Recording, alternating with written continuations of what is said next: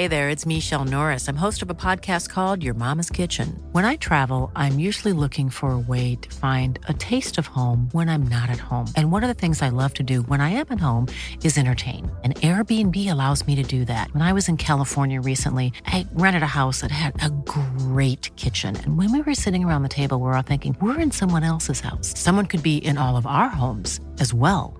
If you have a home, but you're not always at home, you have an Airbnb. Your home might be worth more than you think. Find out how much at airbnb.com slash host. Planning for your next trip? Elevate your travel style with Quince. Quince has all the jet-setting essentials you'll want for your next getaway, like European linen, premium luggage options, buttery soft Italian leather bags, and so much more. And is all priced at fifty to eighty percent less than similar brands. Plus, Quince only works with factories that use safe and ethical manufacturing practices. Pack your bags with high-quality essentials you'll be wearing for vacations to come with Quince. Go to quince.com slash pack for free shipping and three sixty-five day returns. The greatest trick the devil ever pulled was convincing the world he didn't exist. Open the pod bay doors now. I'm sorry, Dan. I'm afraid I can't do that. What's the most you ever lost in the contest? Go ahead. Make my day. Hello, and welcome to the seventh episode of Black Hole Cinema with your host, Tony Black. This time round, we're back to slightly normal procedure. Two film reviews, quite big hitters uh, right now in the cinema. Two quite big franchise movies. And we will also have one of my friends in to discuss their favourite movie and why they believe it's something you should watch if you haven't already. Although I suspect if you're a film fan, you've probably watched the one that we're going to talk about today. But we'll see. So, without further ado, let's get on with this week's cinema. All right, first up, let's talk about Muppets Most Wanted. It's Constantine, the world's most dangerous frog. Check this out. Ah! Oh, look, it's Kermit. Ah! Ah! Well, what did you do with Kermit? Ah! There must be some mistake. I'm Kermit the Frog. Uh, I'm not Constantine. You're going to be here a while. Hi-ho, Kermit the Frog here. Kermit the Frog here. Okay, so Muppets Most Wanted is, of course, the sequel to the twenty eleven film The Muppets, which, of course, brought back everyone's favourite little cuddly creatures onto the big screen after quite a few years uh, in the wilderness. In fact, looking at the list of Muppet movies, it was actually twelve years between The Muppets in twenty eleven and Muppets from Space in nineteen ninety-nine. So there was a long, long gap where The Muppets really weren't in in much circulation. And they were they went off the grid in the first decade of, of the twenty-first century, basically, effectively. And probably the last real Muppet film people really remember is A Muppet Christmas Carol, which was over twenty years ago. You know, there were, then there was Muppet Treasure Island and Muppets from Space, but they're far less well known than The Muppet Christmas Carol, which most people would agree is still the best Muppets movie. Even though The Muppets itself was really, really good. I think it was a lot better than people expected it to be, simply because what it did was very self-referentially, very fourth wall, very self-knowingly made the point about how the Muppets had fallen out of, out of the public consciousness to a degree. And the movie was itself about them finding themselves again, coming back together, putting the band back together essentially, discovering who they were and that they were a family and that they still had something to offer people in this age of all these different things out there. And and that was that was the journey that the Muppets took throughout that whole film. And, of course, there was this quite sweet love story between Amy Adams and Jason Segel as well, which which added like that extra dimension, certainly for the adults as well. And it could have been really schmaltzy and saccharine, but it wasn't. It was really nice.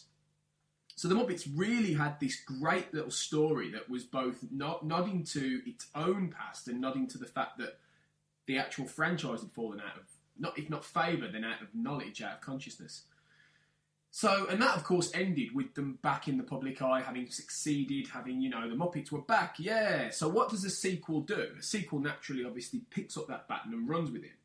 And in a way, this is like a, it's not, it's not a, it wasn't a reboot, but it was almost like a revival in a sense. So even though there were six movies before then, the Muppets, in a way, felt like the first one again. It felt like the rebirth of the whole franchise. So the sequel, inevitably, is going to be taking that and doing something with it and pushing it further. So inevitably, you'd imagine if the Muppets are, you know, have done well, have reached a certain point, the next film is going to be about them going further. You know, what do they do? They've, they're, they're well known again, they're well loved. Where does it go from here? So Muppets Most Wanted decides to take a bit of a different turn. It's got the same people involved. You know, James Bobbin is, is still directing, and he did a great job with the Muppets, co-writing with Nicholas Stoller, who, again, was involved in the first Muppets film. So it's the same crew back again, in terms of behind the scenes. So, in terms of the way it looks and the way it's filmed, it's a similar kind of thing. The only difference is that they choose to go with a very, very, very different story for this.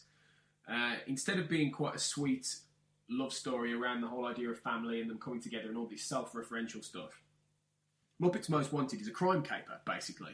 And it, it goes into a bit more of the old school Muppets territory, in that all of those Muppets films played a little bit on, you know, various themes or certain franchises or, or film ideas, like Treasure Island, like In Space, like the Christmas Carol thing. And it, it, it does that, which the Muppets didn't do. The Muppets was just more straightforward to an extent. But this goes back to that idea of each film kind of almost being a gimmick. And that's always quite dangerous, in a sense, because it can work, and it, it, it sometimes works, sometimes it doesn't work. And it's fair to say that in the case of Most Wanted, it doesn't quite work. Which is a shame, because it, the Muppets had really established itself and, and got itself to a point where it was ready to go in anywhere. It was a huge hit. People loved it, critically liked, loved by fans. Where's it going to go? And Most Wanted drops the ball a little bit, unfortunately. It's kind of like, it's, it's a crime caper, so it's kind of got that little slightly Pink Panther-esque campness to it. You know, it's set in, in Europe. They call it they call it a world tour, but it, it's not a world tour. It's set it's set entirely in Europe. It's typically American in that sense. In fact, this film is frighteningly American in how borderline racist it sometimes is. And you, all the way through, I was thinking, no, it's a kids' film. It is a kids' film, technically. It's technically a kids' film, even though we all know that Muppets films aren't quite kids' films. You know, there is a lot of jokes and a lot for adults. And adults, if anything, have got more invested in these characters than kids, to an extent, because they grew up with them themselves. So, you know, when they're literally going to places like Ireland and they get off the train and, and Dublin looks like it's it's still in the nineteen twenties with Irish flat cap people and, and it, it's, you know, and you go to London and it's... You know, dun dun dun dun dun dun dun dun dun, and it's just, it's just like, well, you know, it, this is all a bit old-fashioned, but it kind of fits the tone they're going for in a way, which is quite old-fashioned. It is a little bit, um, it, it's got silly accents in it. It's got people with trench coats. It's got the- high-tech high-tech thefts of museums. You know, people to to explosions on stages, people thwacking walls with big sledgehammers to break into the back. It's it's got all that kind of old school caper element to it, and that's that's where you have to forgive it slightly, really. The whole the whole way through this, actually, I felt I felt my mind kept going, I'll forgive that, I'll forgive that, I'll forgive that, even though because it's the Muppets, really. Even though fundamentally, I was I kept seeing things that didn't work. The story, for one, doesn't work fully, simply because, yeah, it takes the Muppets onto this world, in inverted commas, tour, and it, and it punches that element up, which is which is fine, and that that's a, that's a good idea, and it's a natural extension to it, in a way. They're, they're all together, they're about to go off and do this. And then, of course, it, the, the complication, because they, they, they got to that point, that in the first movie, the complication here is the fact that they face the plot of um, this Kermit doppelganger called Constantine, who's this The, the world's greatest criminal frog, basically, who escapes prison, and he tools up with uh, Ricky Gervais' stooge, a guy called Dominic Badguy, although he pronounces it Badguy, uh, because he's French, um, which is, a, you know, one of those self-referential nods, which this film does have, to the ideas of, of, of story and plot and, and things like that. So, you know, right from the off, we know that Gervais is a bad guy, and he's working with Constantine, and, and ultimately involves Constantine taking Kermit's place in order to help uh, he and, and, and Gervais st- conduct these series of, of heists in museums and things like that. So it has got a cape element. But what it does, though, is, apart from the fact it, it sidelines Kermit from all the other Muppets, which I can see why they did that, but it's just not as fun without Kermit involved with them all. But it tries to hang the belief that none of them, these Muppets, would really twig that Constantine, who talks like this, and he's got a very silly accent, and he's evil, and all this stuff, that they wouldn't quite twig that he is not Kermit. And, and that is, it is a central joke, and it is something that they that is made, you know, pointed out. And, and to be fair, Walter, who was a very crucial character in the first Muppets film, he's the only one, well, apart from Animal as well, who kind of says, susses it out straight away, but he's the only one who, who kind of figures out that something's not quite right. But it takes so long to get to that point where the Muppets actually start to twig that, you know, this isn't this isn't right. And that you feel like it's almost that it's treating them a bit too dumb. You know, what the, the Muppets is, is one th- is many things, but it's not. It's never been dumb. It's never been stupid. It's never treated the Muppets as being a bit stupid, and that's kind of what this does. And I have to, I have to say that, that that didn't sit well with me. And the whole idea that I thought, yes, okay, I understand why it's taking them a while to figure this out because the plot needs that, but it shouldn't need that. That the, the character should still come first. The character still did come first in the Muppets. Before this, and I felt that it was really straining to make it work at the expense of the Muppets. And we, you know, quite often as well, you don't see that much of them. I mean, Kermit's still got a good arc, even though he spends arc most of the film in this Russian gulag, being, you know, with, with, where Tina Fey's, you know, um, love, love, love-struck guard ultimately starts to fall in love with him, and that's all fine. And then he becomes, you know, he starts to create a review and all this, and. and all these camp prisoners, including Ray Liotta and Danny Trejo. And I, I, I, you've got to see it to believe it, really. To, I mean, I, I know they're camping it up and they're having fun, but my God, uh, you, you, it's a bit too much. But then, so he's in there and he's just, you know, um, getting on with it, and he's waiting. He started to question whether or not these people love him and everything like that. But it felt like, well, we know they love you. You're Kermit the Frog. Everybody in the world loves Kermit the Frog. It doesn't matter if you're a Muppet or you're a human. Why did we really need that? The question, the answer to that question is why did we really need that? Is because the plot needed it. Is because we needed to have Kermit out the way so we could do the Constantine thing.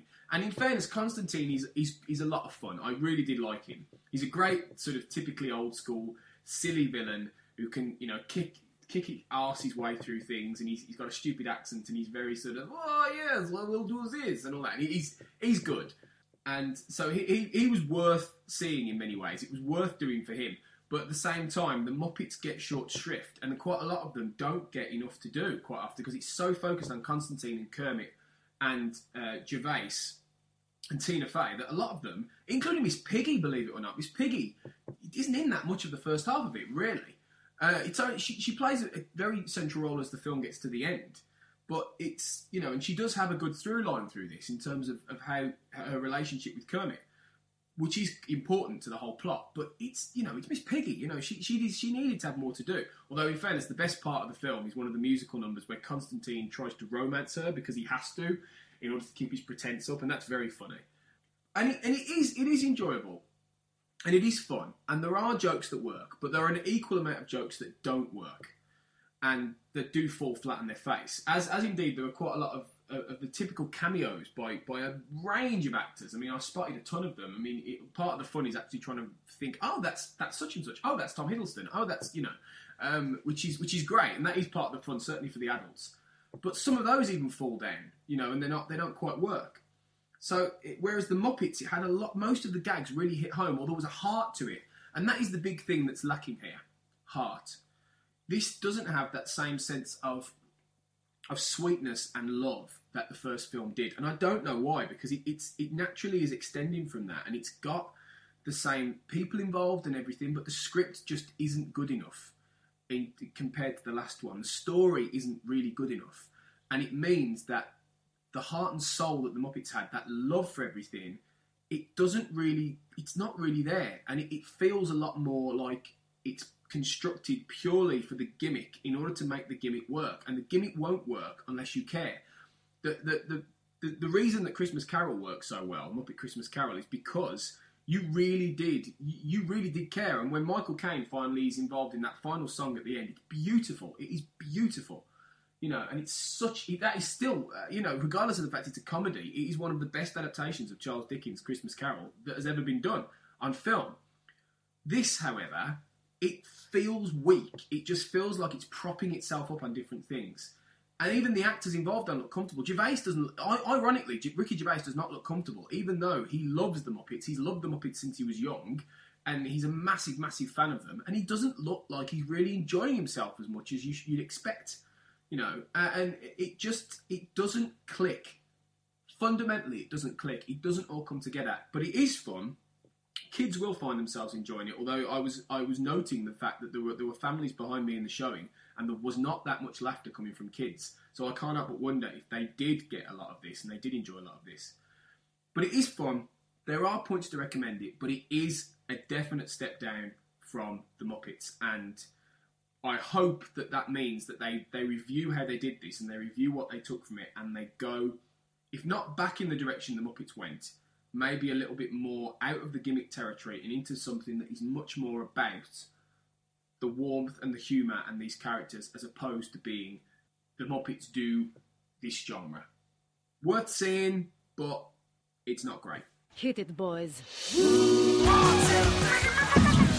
This spring. Do you guys think that Kermit's been acting a little weird lately? Ah, yeah, that's ridiculous. He's never been more caring or devoted to me. Yeah, that's what we're saying. Ricky Gervais, Ty Burrell, and Tina Fey. This is my cow. It is illegal now for its massive size. Plus, so many Hollywood stars, it'll leave you wanting more. Yeah, no more. Okay, welcome back, everybody. And we're now in the section where it's get a guest on, get them to tell their favourite movie and talk about it with me. Still struggling for a title with this. I was going to say you need something a bit better than that. I so. know, it's not very punchy, is it? I'm still struggling. Um, Would you run that up a flagpole once saluted?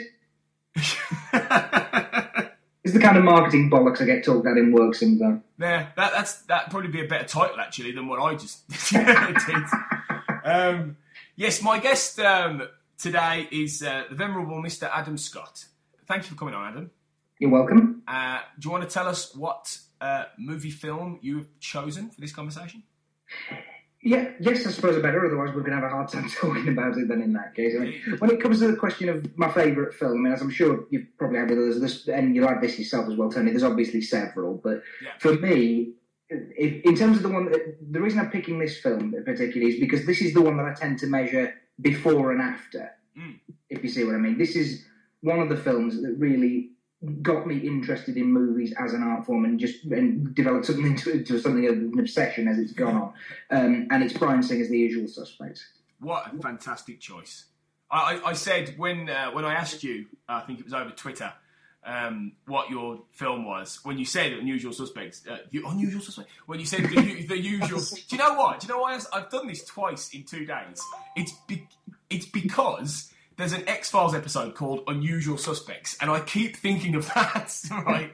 Anyway. That's, that's the straight-to-D V D sequel. Yes, yeah. Yes, The Usual Suspects. I remember when you said The Usual Suspects, I was, I said that's fantastic, that's brilliant, because I, I think that's one of the best films ever made, personally, so great, great choice. Why the, why the Usual Suspects, then? Um, well, because it's the greatest movie ever made. Do you want me to do more than that? Just a bit, yeah. Well, like I say, I mean, this, this is the one that I tend to measure before and after, like I said, because um, I do think that as, as great as a piece of film is, sometimes it's it's everything else that's sort of around that that really contributes to making something your favourite film, I think, with that. And with this one, I saw this film, it would have been summer of two thousand one, just before I went to university. I was introduced to it by a friend of mine. I was just told, this is a great film. It's got a great twist at the end. You'll love it. And we watched it, and I was just genuinely blown away. Um, it's it, there's a lot, for a lot of different reasons, there's a lot of great stuff about it, which we'll get into in a minute. But I'm going to quote Stephen King here. He made a great comment about the film that was out earlier last year called Now You See Me, where he described it as like being hit in the face with a Swiss watch. Okay. And that for, that, for me, was Usual Suspects. It's...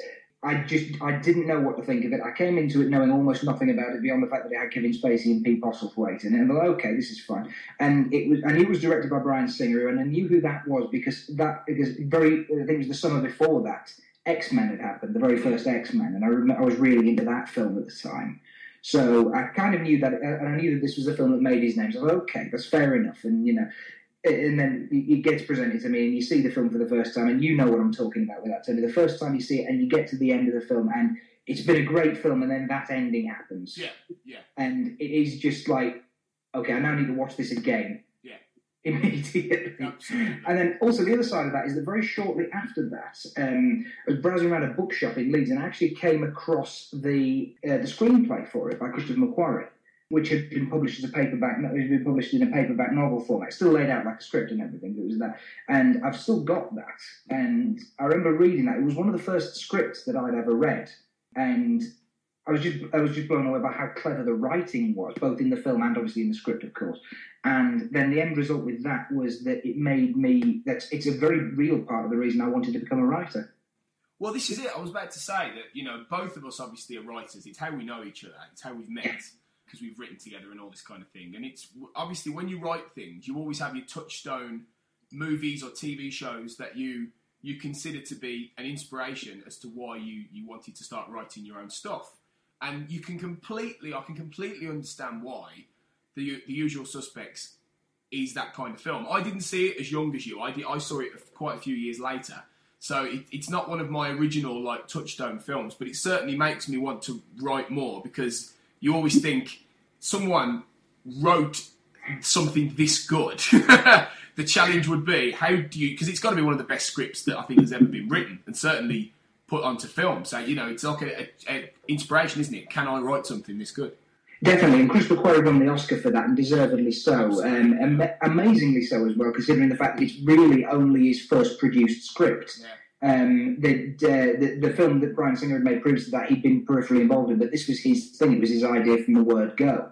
Um, and the great thing is, you hear him get, you hear him talk about it, and he said he, he was not trained in screenwriting. He had no idea what he was doing. He came up with an ending. He needed a beginning. He'd, he'd written this.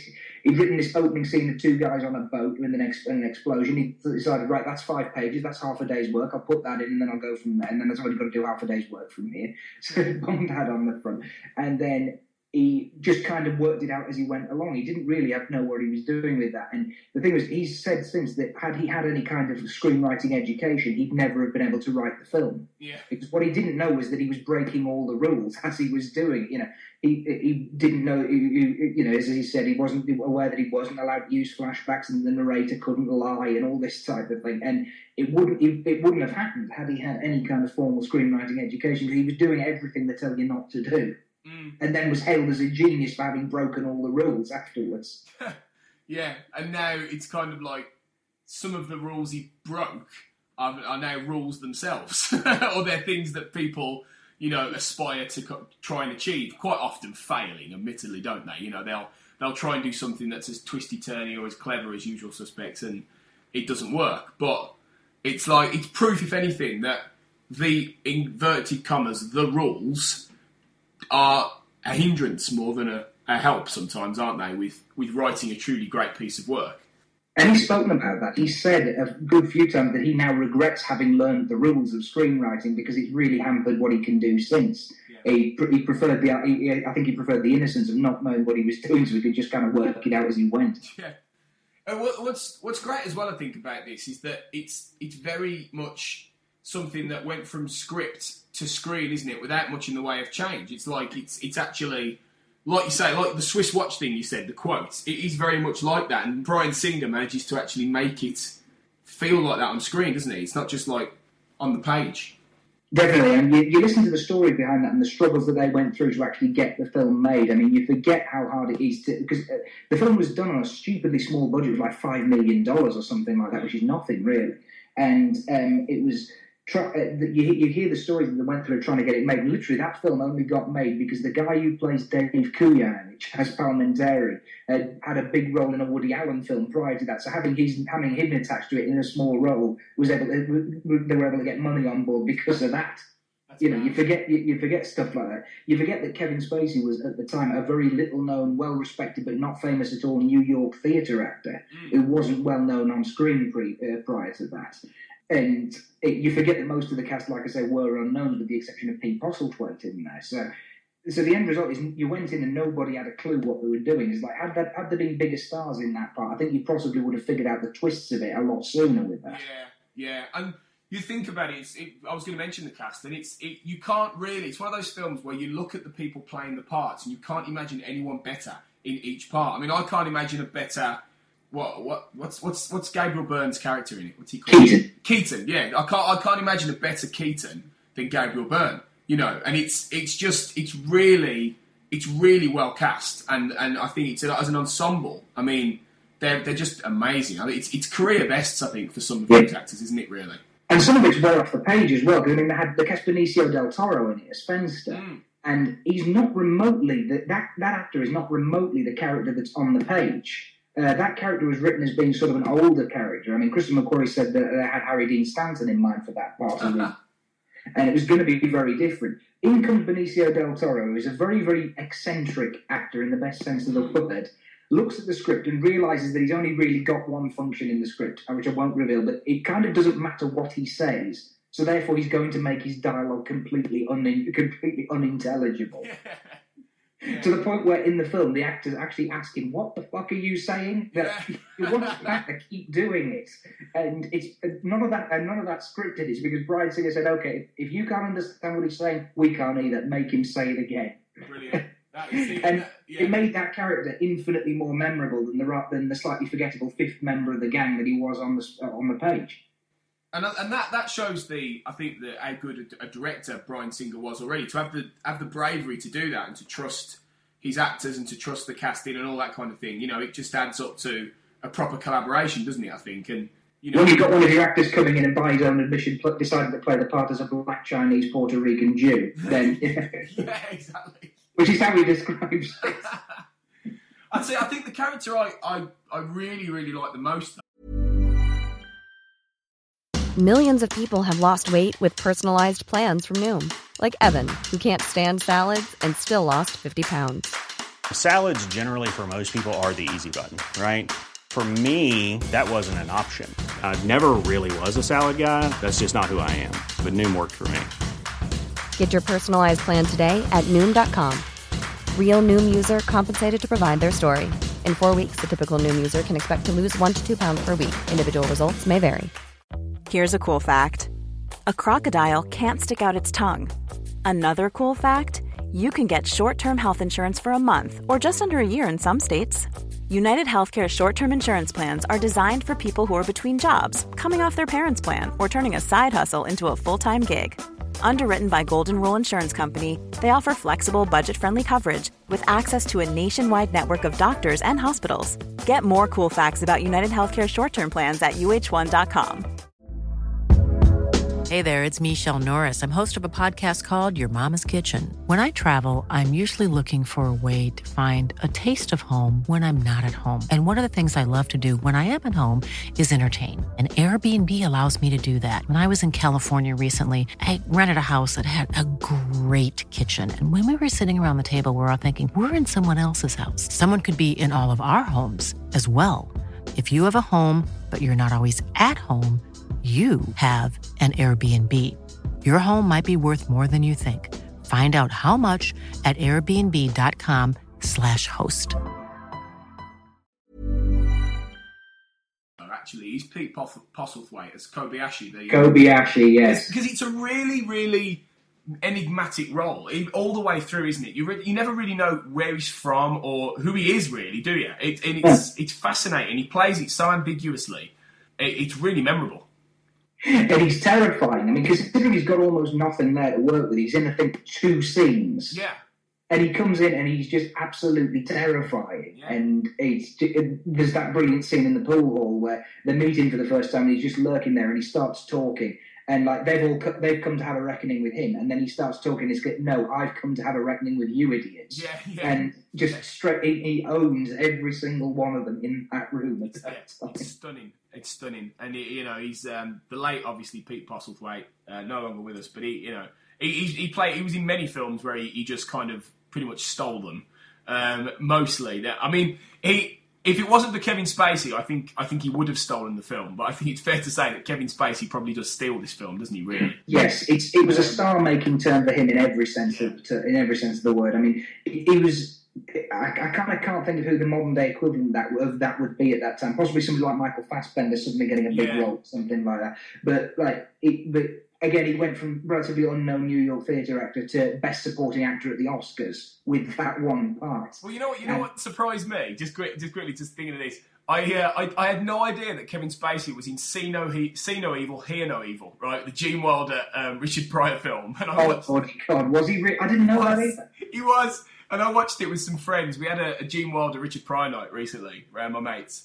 And uh, yeah, he, we see no evil, hear no evil, and he's, he plays this villain. He's like a he's like a little um, slightly camp gangster. it's, it's like like eighties, yeah. And it, it's really, and we were like, that's Kevin Spacey, and it's obviously before he's famous. So to think he went from that very, you know, he's, he's in a supporting role with Joan Severance, for God's sake, right? So it's like to go from that to then, obviously within the space of like a year or two, he'd, he'd done Usual Suspects and Seven, hadn't he? Yes. Um, both of which kind of went, went, okay, who is this guy? You know, it was, uh, and especially it's really this one, isn't it, that made him, like you say. He got him his first Oscar. He's won, he's won another one since. With the, the was it American Beauty? He got the Oscar for the second I, time around. I'd imagine it probably more than likely. I think it. I think it was anyway. And um, that in. It's, he's suddenly one of the most credible actors in the world, and just he's one of those people who, like, it doesn't even matter when he's in shit, and he's been in shit. Yes, yes. He's always good. Yes. And yes. being able to always be good, even when the material around you is dreadful, is a hell of a skill in an actor, and he's got it. Yeah, completely. And, and when he's when he's working with something this good, he's just phenomenal. You know. Yeah. That's... And like I say, I mean, you look at the people whose careers it launched. I mean, it's the entire Bryan Singer crew. It's Bryan Singer himself, um, John Ottman, who edited and composed the score for it, does both of them. He always works with him on that. And he's very instrumental in why the ending of that film, which we haven't really talked about, why the ending of that film works, is the the two montage sequences at the end where it's all edited together brilliantly. That was, none of that's in the script. Yeah. It's It was all put together in the cutting room. And without it, the film wouldn't have that kick at the end of it. And then as Christopher McQuarrie himself, who kind of fell on a bit on hard times after that, because like he made the film and then he won his Oscar and then had a very hard time getting anything made for a very long time afterwards. And it's only recently, since he's hitched his wagon to Tom Cruise, that he's actually been able to properly start making movies and get the respect that I think he deserves. Well, now, well he's doing uh, Mission Impossible Five, isn't he, now, I think? So yeah, I mean, he's worked with Cruise a lot. I mean, he did Valkyrie, Valkyrie. he did Jack Reacher, an uncredited rewrite on Mission Impossible Ghost Protocol. Um, apparently most of the dialogue in that film is him, apparently. And all uh, of, all of those films are actually good. You know, they're, they're, they're all good, you know, so... And now Mission Impossible Five is happening, and he's uh, co-writing and directing it. And it, it, I'd be very surprised if that wasn't very good. I mean, you know, with that kind of pedigree, and mm. you know, and like like we say, the last the last one was was a de- more than decent film. So no, it's it's good. He deserves these guys. And obviously, Bryan Singer's directed poss- what could be, well, if not the biggest film, but one of the biggest films this year with X-Men: Days of Future Past. So it's yeah, like which I can't wait to see. I'm really, well, really genuinely looking forward to that. I mean, because the X-Men franchise has never been in better hands than when he's actually been involved, either as a director, as he was on the first two, or as a producer, as he was on X-Men First Class. Yeah. So the yeah. the films have never been in safer hands than when he's been in charge of it, and I can't, I genuinely can't wait to see what he's doing with this one. Yeah, it's going to be great. So that it's it's good that all these guys are, you know, um, getting the accolades. In terms of just to finish, in terms of the um, the ending of Usual Suspects, because it's one of those it's one of those things that I think it's important, and we talked about this just before we recorded, but it's yeah. important to, you know, if people want to see this film, and and you know, it's more than the sum of its parts. As in, most people talk about the the end, and if they if you know the twist at the end, then Is it is it important to remember that there is more to this film than that twist? Definitely, and that's a point I can't make forcefully enough. Because, uh, although just to back that up a bit, the twist at the end of this film, like I've seen a lot of films with twists at the end, some great, some bad. Um, this is one of only a couple of films that I've ever seen where not only does the, the ending of the film completely take you by surprise, it then makes you completely reevaluate yeah. everything you've seen up until that point. You have to look at the film in a completely different light after you've seen that. Um, and it's one it's one of the reasons why that film is my favourite film, because I can watch that. I can. There's never a limit to the number of times I can watch that, because every time I watch the film, I see more. Yeah. You see more of the layers of what's going on. Even down to, I watched it this morning, and what I didn't realise, and like stuff like the uh, the cop that's interrogating them all at the beginning when they're in the lineup, uh, who you don't see his face, you just see his stomach because of the way it's into the way it's shot. It's actually it's actually Christopher McQuarrie. He's he's he's acting that. So, you know, silly little things like that. But um, but the thing is, it's not.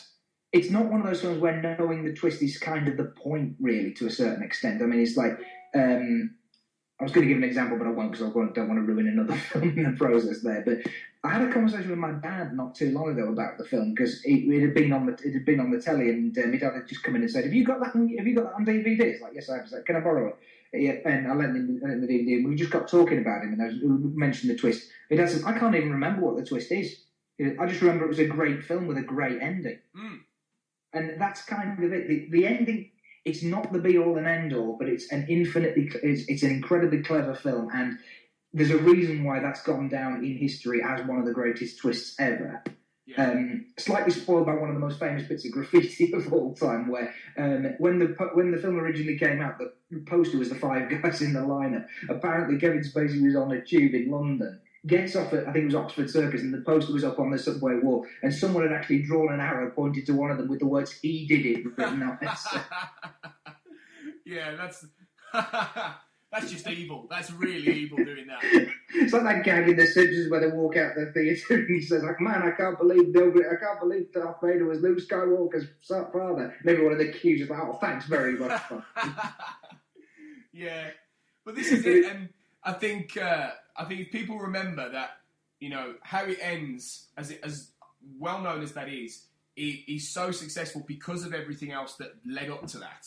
I think yeah. that's the biggest thing to remember. Um, mm-hmm. So, it, to, to it's like, and like my dad said, he phrased it perfectly. It's a great film that happens to have a great ending. Yeah. It's not a great ending on a mediocre film. The film itself is brilliant. The ending puts it over the top. It's not one where, because you know the twist, it's going to ruin your enjoyment of the film. Quite the contrary, because as I say, I can keep watching it, and it never ever fails to impress me. Does this film, and that's why it's my, and that's why I picked this one very easily as my favourite.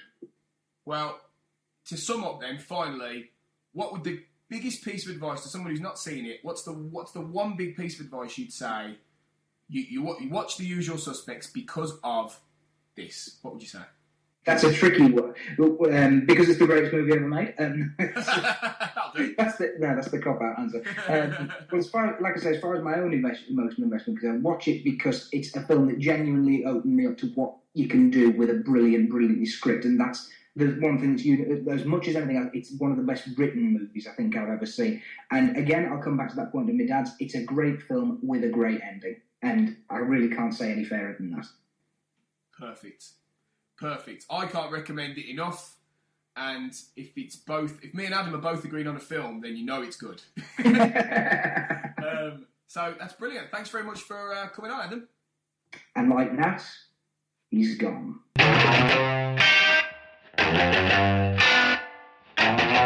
It's that time of year again. That means it is Marvel time.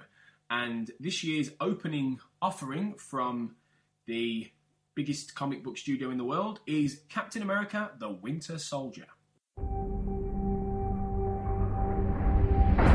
Most of the intelligence community doesn't believe he exists. The ones that do call him the Winter Soldier. He's a ghost. You'll never find him.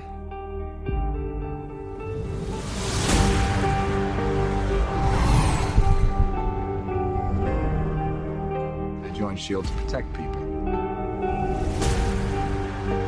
Captain, to build a better world sometimes means tearing the old one down. And that makes enemies.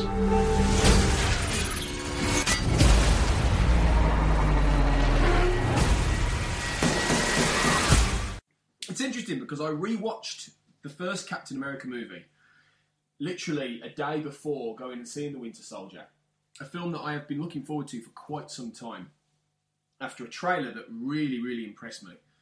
And I remembered just how much I liked the first Captain America film. I, I genuinely think it's the second best Marvel film building up to the Avengers. I, I still think the first Iron Man is the is the best one. Uh, ironically, the fact it's the very first film in the Marvel Cinematic Universe that connects, but I still think that's the best film of them all so far. But then I think Captain America: The First Avenger was just is just behind that, because it's really, really good, and it gets a lot right, and it nails that really pulpy sort of wartime tone with mixed with a war movie, uh, and has that real sense of Indiana Jones Rocketeer style sense of adventure, which makes sense given Joe Johnston directed Rocketeer and then directed First Avenger. So it, it's a it's a really good film, and, it, and it, it's it's got a lot of a lot of fun. It's got a lot of wit. It's got a lot of pace. It's got a lot of good acting. So I remembered how much I liked that. And so I'd heard a lot about how The Winter Soldier was going to be very, very different from that. Because what Marvel, to their credit, try and do is every single time they come out with a sequel, they do try and do something different with it. And sometimes it works and sometimes it doesn't, you know. And it's actually, thinking about it, more often than not, it doesn't. I mean, the sequels to Iron Man and Thor were both decidedly iffy. Iron Man two was... was long and baggy and, and dour, and you know, Thor two was a real hodgepodge of, of elements that didn't quite fit together, even though it had certain bits really going for it, uh, and felt like Avengers Light. I would say The Winter Soldier is the first sequel to one of these Avengers characters that actually really does work and stand on its own two on its own two feet. I think the first Avenger is still my favourite of the two from a personal perspective, because I love all that kind of World War Two, pulpy, occult, supernatural kind of stuff, that very Hellboy-esque kind of thing. But I think The Winter Soldier is a better film, um, even though it's not perfect, and it does it does get a few things wrong, and it's, it's not quite what it, what it could have been. But I think on the whole it's very good, because what it does is... it naturally takes Captain America into the area that we thought he was going. You know, at the end of, of the first Avenger, of course, he wakes up and he's in he's in the modern day, and he's disoriented by the fact he's in the modern day. And, of course, then, you know, he's in Avengers Assemble, where he, he basically is thrust into the the big plot of Loki, and, and, he, and he has to work with Tony Stark, and he clashes with him. But it was... It, it, and there were, there were little moments where we see how Captain America doesn't quite fit yet. And... that he's still revered by certain people. But it, obviously it wasn't the focus of the film, he was just involved, and that was about him, you know, becoming part of the Avengers and becoming part of this unit and it working. So the Captain America sequel is always going to have to be about where is, what, who is he in this new world? What, what, what's his place? What is the place of Steve Rogers in the modern day? And what they've chosen to do quite cleverly is, is plonk Captain America, this really almost cheesy kind of, you know, Star-Spangled Man with a Plan, as the song in the, the original film went, into this very murky conspiracy thriller, Jason Bourne-esque world, and it, it's a re- it's a really interesting mix. What they what they do, of course, this time there's two new directors in uh, Joe and Anthony Russo, who have come from T V and a couple of other projects, but they're fairly new new directors, certainly to Marvel, and again, it's Marvel, you know, getting people who they haven't had before to work on things. They do a really good job, because they've got a very clear through line for what they want from this Captain America film from the start. Right from the beginning, we're, we're you know, it's, it's it, a lot of it is set in Washington. A lot of it is set in the, the heart, the very homeland of America, and it is very much about what is America, what is the place of people like Captain America, what is the place, in fact, of S H I E L D, which is the main agency at the heart of the Marvel Universe in terms of a lot of these superheroes, and, and of course heavily featured in the Avengers, it's heavily it's featured in various other films, um, but this is the first film that really hits S H I E L D head on. And of course there's the T V show Agents of S H I E L D, which I haven't yet seen, um, I discussed in a previous podcast, but S H I E L D has not really been fully hit on as to what it is, and this film is very much tying that into Captain America's journey of of what's his place here. And when he realises that the world he thought existed, and the world he fought for, in fact, back in the nineteen forties, doesn't quite exist, and it's about then him having to figure out how he how he deals with that. And it, it does become, very quickly, a very murky, dark, mysterious Bourne-esque world where you can't trust anybody. In fact, there, there were moments of this that actually reminded me of The X-Files, which is my favourite T V show. And it really, there were, there were real moments where it felt like that. And The X-Files, of course, took a cue from a lot of the seventies conspiracy thrillers, which which is this film is taking a cue from. Things like, you know, The Parallax View, All, all the President's Men, Three Days of the Condor, a lot of those films. And, you know, th- this wears its influences very much on its sleeve. And that, that's fine. That is fine. You know, a lot of films, they, they try and get away with with that. But the first Avenger was the same. That very much wore its, you know, its influences of all this pulpy kind of adventure stuff on its sleeve. And it worked because it had enough self-referential tip of the hat to that to get, get through it. And this kind of does as well, in a way, although it's a lot more serious. This film is a lot more serious. There's a lot less comedy. In fact, there's probably less comedy in this film than any of the other Marvels. There, there are moments, there are moments of comedy. There are moments that will raise a smile, particularly between the relationship between Captain America and um, Sam Wilson, play, uh, aka Falcon, played by Anthony Mackie, who's actually a really, really good addition. He feels a bit more like um, he feels a bit like War Machine, a bit like Don Cheadle in the Iron Man films. Uh, and he's he's a great he's a great addition to this to this cast, and I, I imagine that he'll be back for the third film. Uh, and I, I wouldn't be averse to him popping up in the Avengers, actually, because he's he's a really good character. And there's a, there's a nice bit of comedy between them. There's a little bit as well between um, between Captain America and uh, Black Widow as well, and she's very very important to this. She's very crucial. Played again by Scarlett Johansson, you know, flipping from Under the Skin, which you know couldn't be any different from this. And she's good, you know, she's, again, that slightly mysterious, slinky figure, but it gets a little bit more under her skin as well, this film, and it, it kind of taps into where she sees herself and the fact that if Captain America's this very straight-laced, trustworthy figure, she's kind of like the opposite, but yet they still manage to form a bond, even though there's trust issues and things like that. And as we said, just while we're on the subject of, of, of the characters, Chris Evans is excellent still as Captain America, you know, he's still got that square-jawed heroism, but he's likable and he's not boring either. Now, you know, Captain America could very easily be a boring lead because he's he he is fairly one-dimensional in a way, and that doesn't quite change in this. He he, he learns a few lessons. He, he he has a few challenges to him, but he's still he's always going to be very stock, all, all American. But that's okay because everything else around him is, is very fluid and circular and, and all this. Samuel L. Jackson isn't in a massive amount of this, but he plays an important role as Nick Fury because this really does tap into, you know, Nick Fury's place in everything, and and, and, and it's not as secure as you might think. And to be fair, Sam, Sam Jackson may not be in a lot of it, but he, he gets by far the best action sequence in this whole film, which is this fantastic chase through the streets of of, of Washington D C, where he's being pursued by these these villains, and he has this souped-up shield car, which is just awesome. That was possibly my favourite part of the film, even though there are a lot of really good action beats throughout this, and it's well directed. You know, it has a real clear sense of tone and hue and all this kind of thing. You know, it's got it's got some really really visceral action moments. It's got it's got some it's got some well staged beats, and you know it's it's got a real sense of confidence, I think, in terms of how it's presented and how it comes across and what it's trying to say. And it is it is trying to make a real political comment underneath everything, you know, and that's encapsulated by Robert Redford um, in this as Alexander Pierce, who's one of the main SHIELD guys. And A, it's great that Robert Redford's in a film like this because you very rarely see him do this kind of stuff. And he himself has said that he was curious about what kind of um, filmmaking this is, and that's why he did it.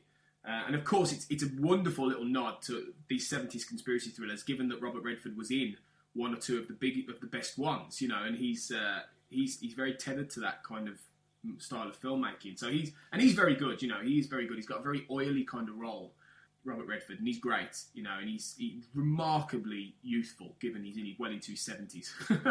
So he's really good, and he, he encapsulates the real murkiness and the questions that revolve around what SHIELD is and what it means, and and and the, the whole idea basically is because it's got this there's this central plot about how the freedom could be compromised by this massive new weapon system, and without going into too much detail, it really does compromise what SHIELD means. And the, the biggest thing that I think this film does, and one of the biggest things that impressed me, was that it's very unafraid to rip up significant parts of the Marvel Cinematic Universe. You know, by the end of this film, things have definitely changed.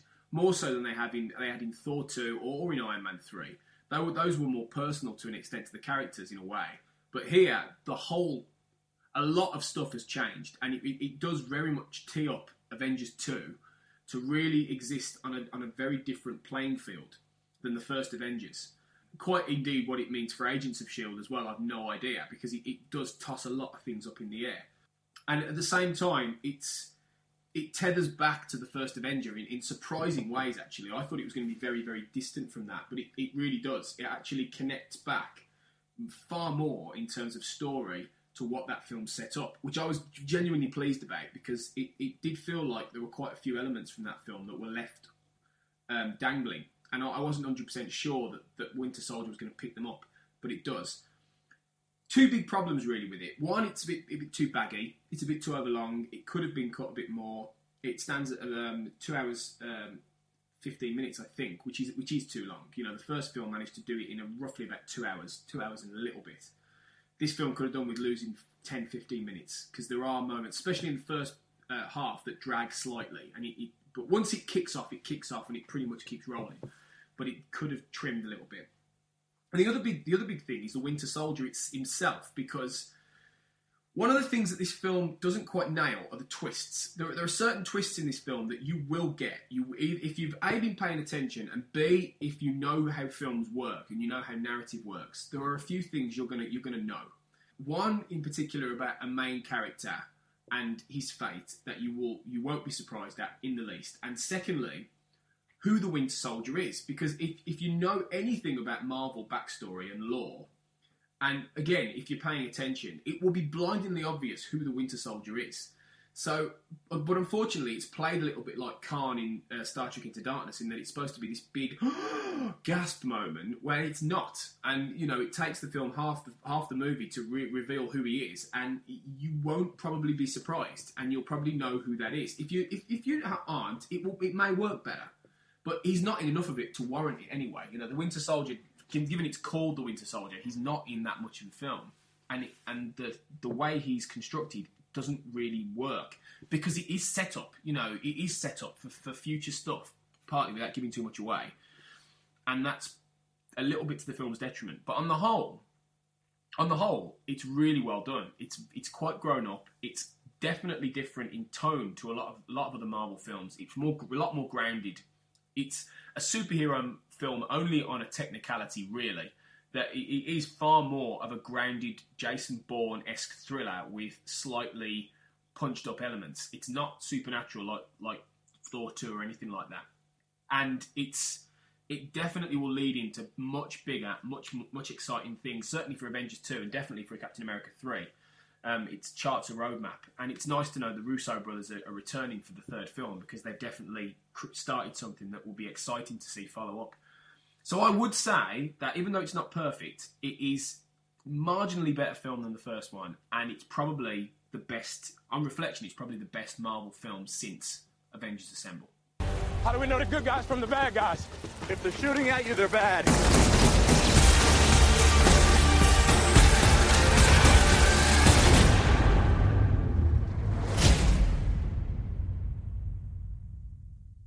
Another day, another podcast complete. That's the end of this episode of Black Hole Cinema. Hopefully you've enjoyed my reviews on those two big hitters. One really good, one mm, fair to middling, but they both worth. They are both worth seeing. Certainly take your kids, if you've got any, go and see The Muppets, because I'm sure they'll enjoy it, and you definitely should check out Captain America, The Winter Soldier. So thanks for listening. Next week there are a few new uh, films out. There's one I'm still hoping to get to, which I haven't been to see yet, which will be out, which will have been out in a couple of weeks by the time you hear the next podcast, but I'm hoping to still include it if I get a chance. And there are three fairly big films, certainly two fairly big films, and one more indie kind of film that I want to get to see hopefully next weekend, which are all out roughly at the same time, so we'll see. Some of them may be the week, the podcast after the next one, but uh, we'll see how I go. You know, we'll see how I go. It all depends on what I'm doing and and the films that are out and such like that. So anyway, you can, as ever, uh, make any comments you want to say about uh, the podcast on uh, Twitter at Tony underscore O underscore Black. And, you know, you want to mention anything about the podcast, tell me what you think, tell me what you think we could add, things like that. Uh, there will be more guest spots from people, uh, possibly next week. There are a few that have been recorded that are waiting to go. There are a few that I intend to record over the Easter holidays, Um, I mapped out a few potential ideas for future podcasts, which I'm quite excited about, so hopefully we'll get to do those uh, going forward is as we head into the summer months. So um, all I can say is thank you if you're continuing to listen on iTunes or on Podomatic. Uh, I do appreciate you tuning in, and I'll see you next time. Have a great week of movies, guys.